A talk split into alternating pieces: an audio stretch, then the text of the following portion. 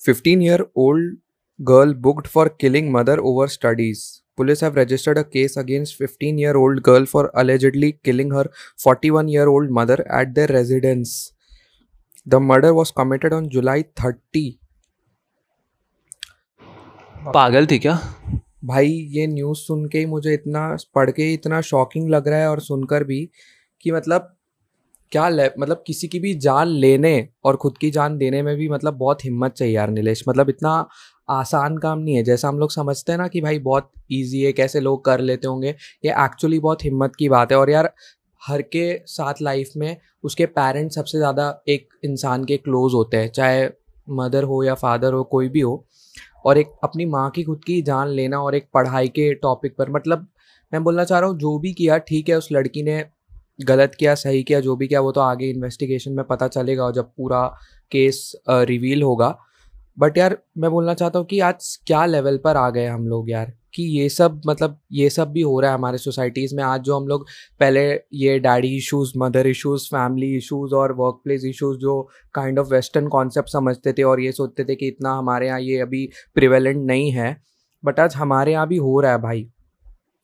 और मुझे लगता है कहीं ना कहीं जो इसका एक रीज़न है ना कि हम लोग इमोशनली इतने केपेबल नहीं है एक दूसरे को समझने के लिए। और मैं कह सकता हूँ इमोशनल इंटेलिजेंस हमारा उतना डेवलप नहीं हुआ या हम आज अवेयरनेस नहीं है बीइंग इमोशनली अवेयर होने के। हम एक दूसरे के इमोशंस को नहीं समझ पाते, खुद के इमोशंस को सही तरह से चैनलाइज और मैनेज नहीं कर पा रहे हैं। और अपने इमोशंस को भी रिकग्नाइज नहीं कर पा रहे कि हम ऐसा फील कर रहे हैं तो क्यों फील कर रहे हैं। तो कहीं ना कहीं जो आज का हमारा टॉपिक है या डिस्कशन है वो भाइयों इसी पर ही है कि इमोशनल इमोशनली इंटेलिजेंट होना और इमोशनल क्वेश्चन क्या है ये समझना क्यों ज़रूरी है और इससे हमारी लाइफ कैसे इम्प्रूव हो सकती है। और अगर हम इमोशनली अनइंटेलिजेंट है तो हमें क्या क्या कॉन्सिक्वेंसेस फेस करने पड़ेंगे लाइफ में। सो so, इसी पर आज हमारा डिस्कशन बेस्ड है। Um, तो पहली बात तो ये इमोशनल क्वेश्चन या फिर emotional intelligence by the way ये uh, जो टर्म्स है ये uh, बहुत फ्रीक्वेंटली इंटरचेंजेबली यूज़ होने वाला है। uh, तो इन टर्म्स का किसी को ज़्यादातर लोगों को मतलब पता ही नहीं है कि क्या होता है। uh, तो जहाँ तक मुझे पता है ये टर्म्स 1964 के पहले तो होते ही नहीं थे जैसे इमोशनल क्वेश्चन नाम का कोई चीज़ एग्जिस्ट ही नहीं करता था। बट um, धीरे धीरे ये ऑब्ज़र्व हुआ कि ट्रेडिशनल इंटेलिजेंस है जैसे आई क्यू वो एक इंसान के पूरी कॉग्नेटिव एबिलिटी को डिस्क्राइब नहीं कर पाता है। तो आजकल ई क्यू e और और भी कई सारे दूसरे टर्म्स पर रिसर्च चालू है जैसे कि फ़िज़िकल क्वेश्चन या फिर स्पिरिचुअल क्वेश्चन बट आज के डिस्कशन पे बने रहते हैं और uh, इसी को फॉलो करते हैं आज के लिए। तो सैफ? गाइस मेरे लिए तो इमोशनल इंटेलिजेंस अगर uh, मुझे तुम लोग पूछोगे कि how will you define this तो मेरे लिए होगा कि how well you handle your relationships ये मेरे लिए ई के लिए ईक्यू का परफेक्ट डेफिनेशन होगा। और एक परफेक्ट डेफिनेशन है अगर तुम लोग को पता होगा कि डैनियल गोलमैन जो बहुत फ़ेमस साइकोलॉजिस्ट है जिसने इकोलॉजिक इकोलॉजिकल इंटेलिजेंस एक बुक है उसका ऑथर है वो। एंड उसके अकॉर्डिंग आई थिंक उसने परफेक्टली डिफाइन किया उसके अकॉर्डिंग चार डोमेन्स होते हैं ई e आई या ई e क्यू जैसे नीलेश ने बोला कि ये दोनों इंटरचेंजली हम लोग यूज़ करने वाले हैं। तो फ़र्स्ट उसके डोमेन में आता है दैट इज़ सेल्फ अवेयरनेस यानी आत्मा जागरूकता। तो हम लोग एज अ पर्सन दूसरों को जज करने में हम लोग सबसे पहले आगे आते हैं हम सब बड़े मज़े लेते हैं। बट अपने आप लाइक like, हम क्या फील कर रहे हैं हम क्यों फील कर रहे हैं वो चीज़? और किस सिचुएशन में हम क्या फील कर रहे हैं? ये चीज़ भी I guess this comes under self awareness तो सेल्फ अवेयरनेस पे आ, मैं ये ऐड करना चाहूँगा कि आ, अगर तू हर बार दूसरों को ब्लेम करता है जब भी कुछ गलत हो तो ये प्लेन रॉन्ग है एकदम। तेरा इतना तो इंटीग्रिटी होना चाहिए कि तेरे मिस्टेक्स को एडमिट कर पाए और उसके कॉन्सिक्वेंसेस को तू फेस करे।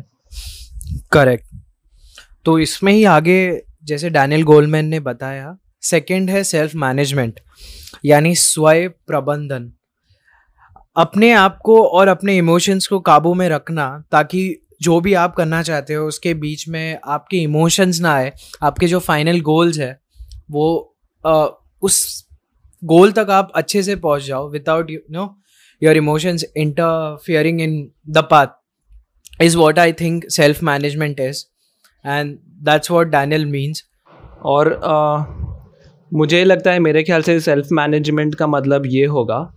तो एग्ज़ाम्पल से देखते हैं। तो जैसे कि जब भी तू अंदर से कुछ फील कर रहा है तुझे अवेयर होना चाहिए कि अब भड़कना नहीं है।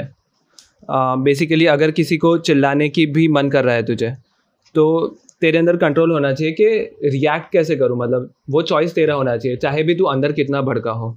ये मेरे ख्याल से मतलब है सेल्फ मैनेजमेंट का। Right right.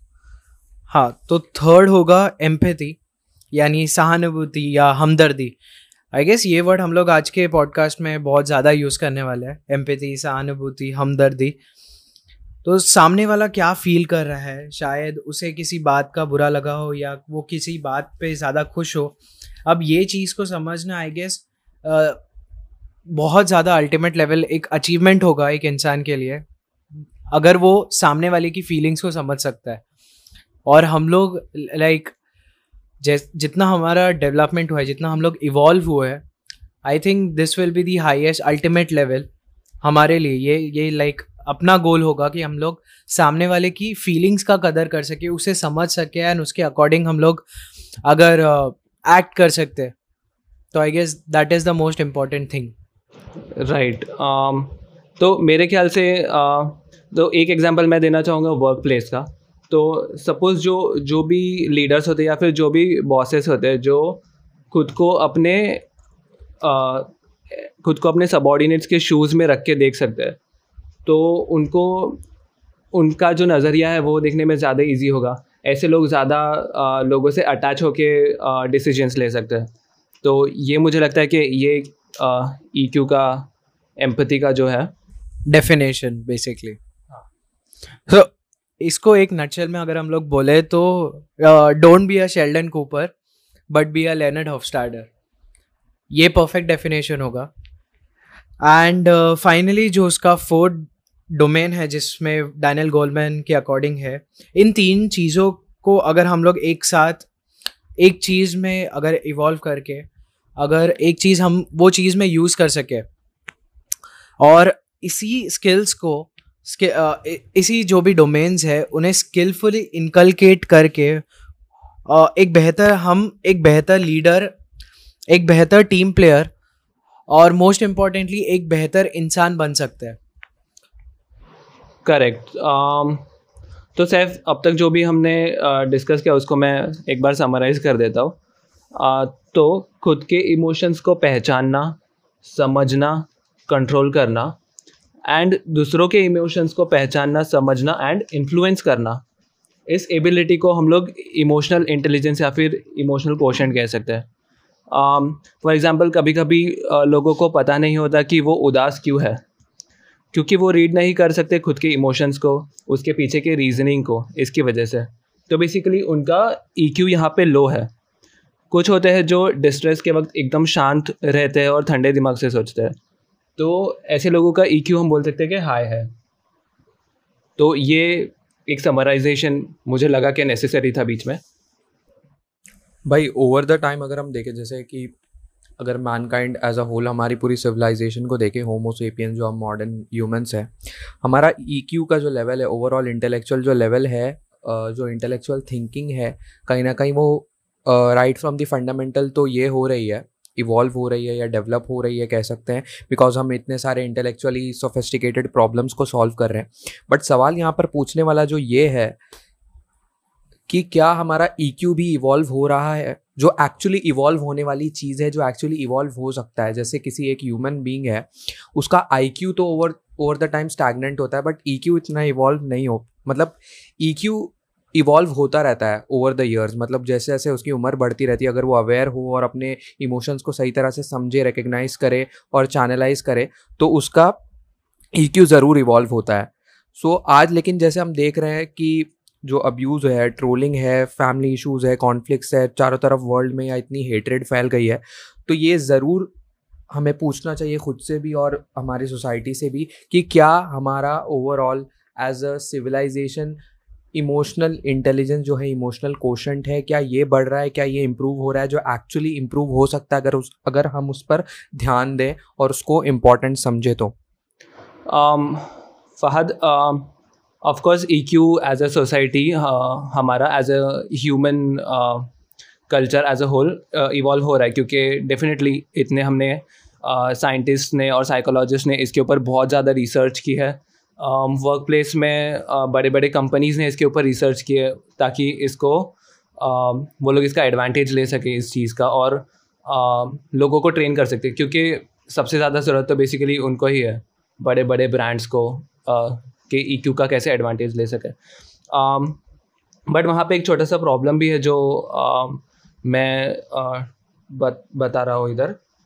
तो जैसे कि रिक्रूटर्स हायर करते वक्त देखते हैं कि कैंडिडेट इमोशनली इमोशनली कितना इंटेलिजेंट है। क्यों? क्योंकि उनको लगता है कि उनके एम्प्लॉयज़ में एक लीडर बनने के पोटेंशियल होना चाहिए। They want to be the leaders of tomorrow basically हर जगह इमोशनल इंटेलिजेंस का सब्जेक्ट एकदम हाइप्ड है। बट द रियल प्रॉब्लम इसकी आई क्यू एक मेंटल कैपेसिटी है मेजरेबल है बाय बर्थ है। वैसे ही लोग ई e को समझ लग, समझने लगे हैं अब। तो वैसा नहीं है। ई e कोई पैदा होने पे तो मिलता नहीं है किसी को। वो किसी जीन का कैरेक्टरिस्टिक भी नहीं है। ई e जैसे फातू ने बताया, हम वो डेवलप कर सकते हैं राइट तो वो बेसिकली एक स्किल सेट है, जिसमें रिक्वायर्ड स्किल्स है, जैसे कि मूड लोगों के मूड्स को पहचानना, लोगों के गोल्स या पर्पसेस को समझना एट्सेट्रा एट्सेट्रा तो रिक्रूटर्स को या फिर कंपनीज़ को ऐसे लोगों को फाइंड नहीं करना चाहिए या ढूंढना नहीं चाहिए जिनका ई ऑलरेडी हाई है, बल्कि उनको ऐसे लोगों को बनाना चाहिए थ्रू ऑर्गेनाइजेशनल एक्टिविटीज़ या वैसे। तो ये मुझे लगता है ये एक प्रॉब्लम है जो एड्रेस कर सकते हैं। But overall I think E Q as a human culture या फिर एज अ सोसाइटी हम, हमारा आगे ही जा रहा है लोगों का एज अ होल अभी देख, जैसे ई क्यू की बात किया है हमने तो जैसे तूने ये बताया कि there are people around us जिनकी इमोशनल इंटेलिजेंस हाई है। तो मैंने सोचा कि उससे क्यों ना तुम लोग को मतलब ये बताऊँ कि कैसे तुम लोग पहचान सकते हो? मतलब ये है कि थोड़ा तुम लोग आइडिया लगा सकते हो एक बंदे की रोज़मर्रा की एक्टिविटीज़ को देख कर कि वो बंदे का ई e क्यू या आई क्यू हाई है या नहीं है। तो वो बंदा कैसा, देखो, एक इंटेलिजेंट इंडिविजुअल जो होता है ना इमोशनली इंटेलिजेंट इंडिविजुअल वो आई क्यू और ई e क्यू के बीच का बैलेंस बनाकर चलता है। ठीक है? ऐसा नहीं है कि एक एकदम खत्म है और एक एकदम ज़्यादा है।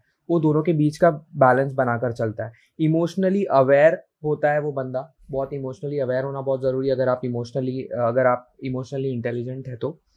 फिर उसके बाद, खास करके जब रिलेशनशिप्स की बात हम करने लग जाते हैं, तब यहाँ पर आपकी हाई ईक्यू दिखने चालू हो जाती है प्रॉपरली तब पता चलता है कि आप अपनी कितना इमोशनली इंटेलिजेंस हो, ये इससे पता चलता है बेसिकली कि आप अपने रिलेशनशिप को कैसे चेरिश करते हो, कैसे आगे लेकर चलते हो उसे और किस तरह से बना कर रखते हो और किस तरह से मतलब आपकी रिलेशनशिप्स कितनी स्टेबल हैं और कितनी फुलफिलिंग है अगर हम कह सकते हैं तो। अब देख हाई ईक्यू होने का मतलब ये है कि आप अपने और दूसरे के इमोशंस को रिकग्नाइज डिस्क्रिमिनेट और सही तरह से रेगुलेट करो। मतलब समझ रहा है? यानी तू उस, ये तीन चीज़ समझना बहुत ज़रूरी है कि आप पहले तो रिकग्नाइज कर सको उस इमोशंस को डिस्क्रिमिनेट कर सको और प्रॉपरली रेगुलेट कर सको।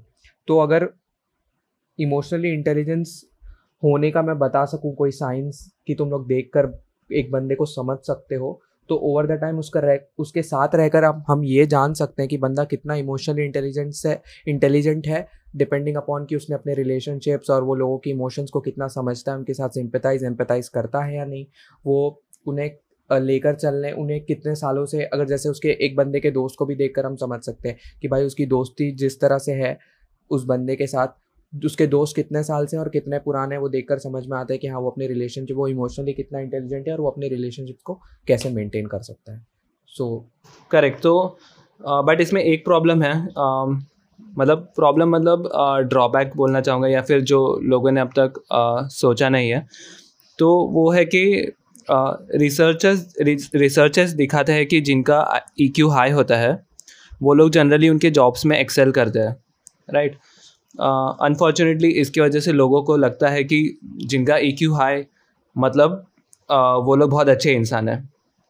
तो एक इमोशनल इंटेलिजेंस इंसान को दूसरे फीलिंग्स पढ़ना सिखाता है या और वो इंसान वो इमोशंस को यूज़ करके किसी का भी थॉट का डायरेक्शन चेंज कर सकता है। एग्ज़ाम्पल दूँगा मैं हिटलर का तो वेरी हाई क्यू उसको पता है कि उसके हर एक वर्ड या हर एक जेस्टर का uh, असर लोगों पे क्या होगा। एंड उसने उस चीज़ का डेफिनेटली फ़ायदा उठाया बट उसके इंटेंशंस बहुत गलत है। तो इसका मतलब uh, मैं ये पॉइंट पे आना चाहता हूँ कि ई क्यू के अलावा जो इंसान का मॉरालिटी होता है या एथिक्स होता है वो भी एकदम इक्वल इम्पोर्टेंस का है। तो एकदम हाई ई क्यू होना हमेशा फ़ायद ये नहीं है कि बहुत अच्छा इंसान होगा। तो आई गेस ये भी हो सकता है कि हाई ई क्यू मीन्स वो ज़्यादा मैनिपुलेटिव हो सकता है। बिकॉज़ जैसे तूने एग्ज़ाम्पल दिया हिटलर का ही वॉज़ वेरी मैनिपुलेटिव वो एक एक जेस्चर एक एक uh, कुछ भी वो पॉइंटिंग से भी वो लोगों के थॉट्स चेंज कर सकता था। So I guess E Q we need high E Q people at C levels जो भी कंपनीज़ में सी एक्स ओ सी एफ़ ओज जो भी काम कर रहे हैं वो वो लोग जनरली बहुत they they possess very high E Q as well as high I Q वो तो है बिकॉज़ लोगों को मैनेज करना कुछ चीज़ों को मैनिपुलेट करना manipulate in a good sense कुछ चीज़ लाइक like, सब लोगों को लेके चलना एक गोल की तरफ़ सब लोगों का ध्यान रखना. So I guess that's what makes them differ from the crowd हाँ तो जैसे uh, तेरा एक पॉइंट था कि E Q in work place and लोग जैसे रिक्रूटर्स भी आजकल ऐसे डिमांड करते हैं कि जिनके high E Q that means they are more likely to become a future leader so I guess यही सिचुएशन को मैं अगर इस तरह से uh, मेरा पॉइंट ऑफ़ व्यू में रखूँ तो बोला हाई आई क्यू मतलब तेरा बोलना ये है कि हाई आई क्यू तो more preferable to become a future leader IQ right EQ as in both because देख आई क्यू मैं देखो मैं एग्ज़ाम्पल देता हूँ मैं मैं ये बताता हूँ। सो फॉर एग्ज़ाम्पल अभी जितने भी जो भी मैनेजरियल पोजिशन पे जैसे मैंने बोला सी लेवल पे जो भी लोग हैं उन्होंने कभी ना कभी तो जूनियर लेवल से स्टार्ट किया होगा। C level as in C F Os C ये जो भी हाई लेवल होते हैं मैनेज मैनेजर्स मतलब लाइक like जो डिसीज़न मेकर्स होते हैं कोई भी कम हायरार्की में कंपनी के। उसे सी लेवल्स बोलेंगे।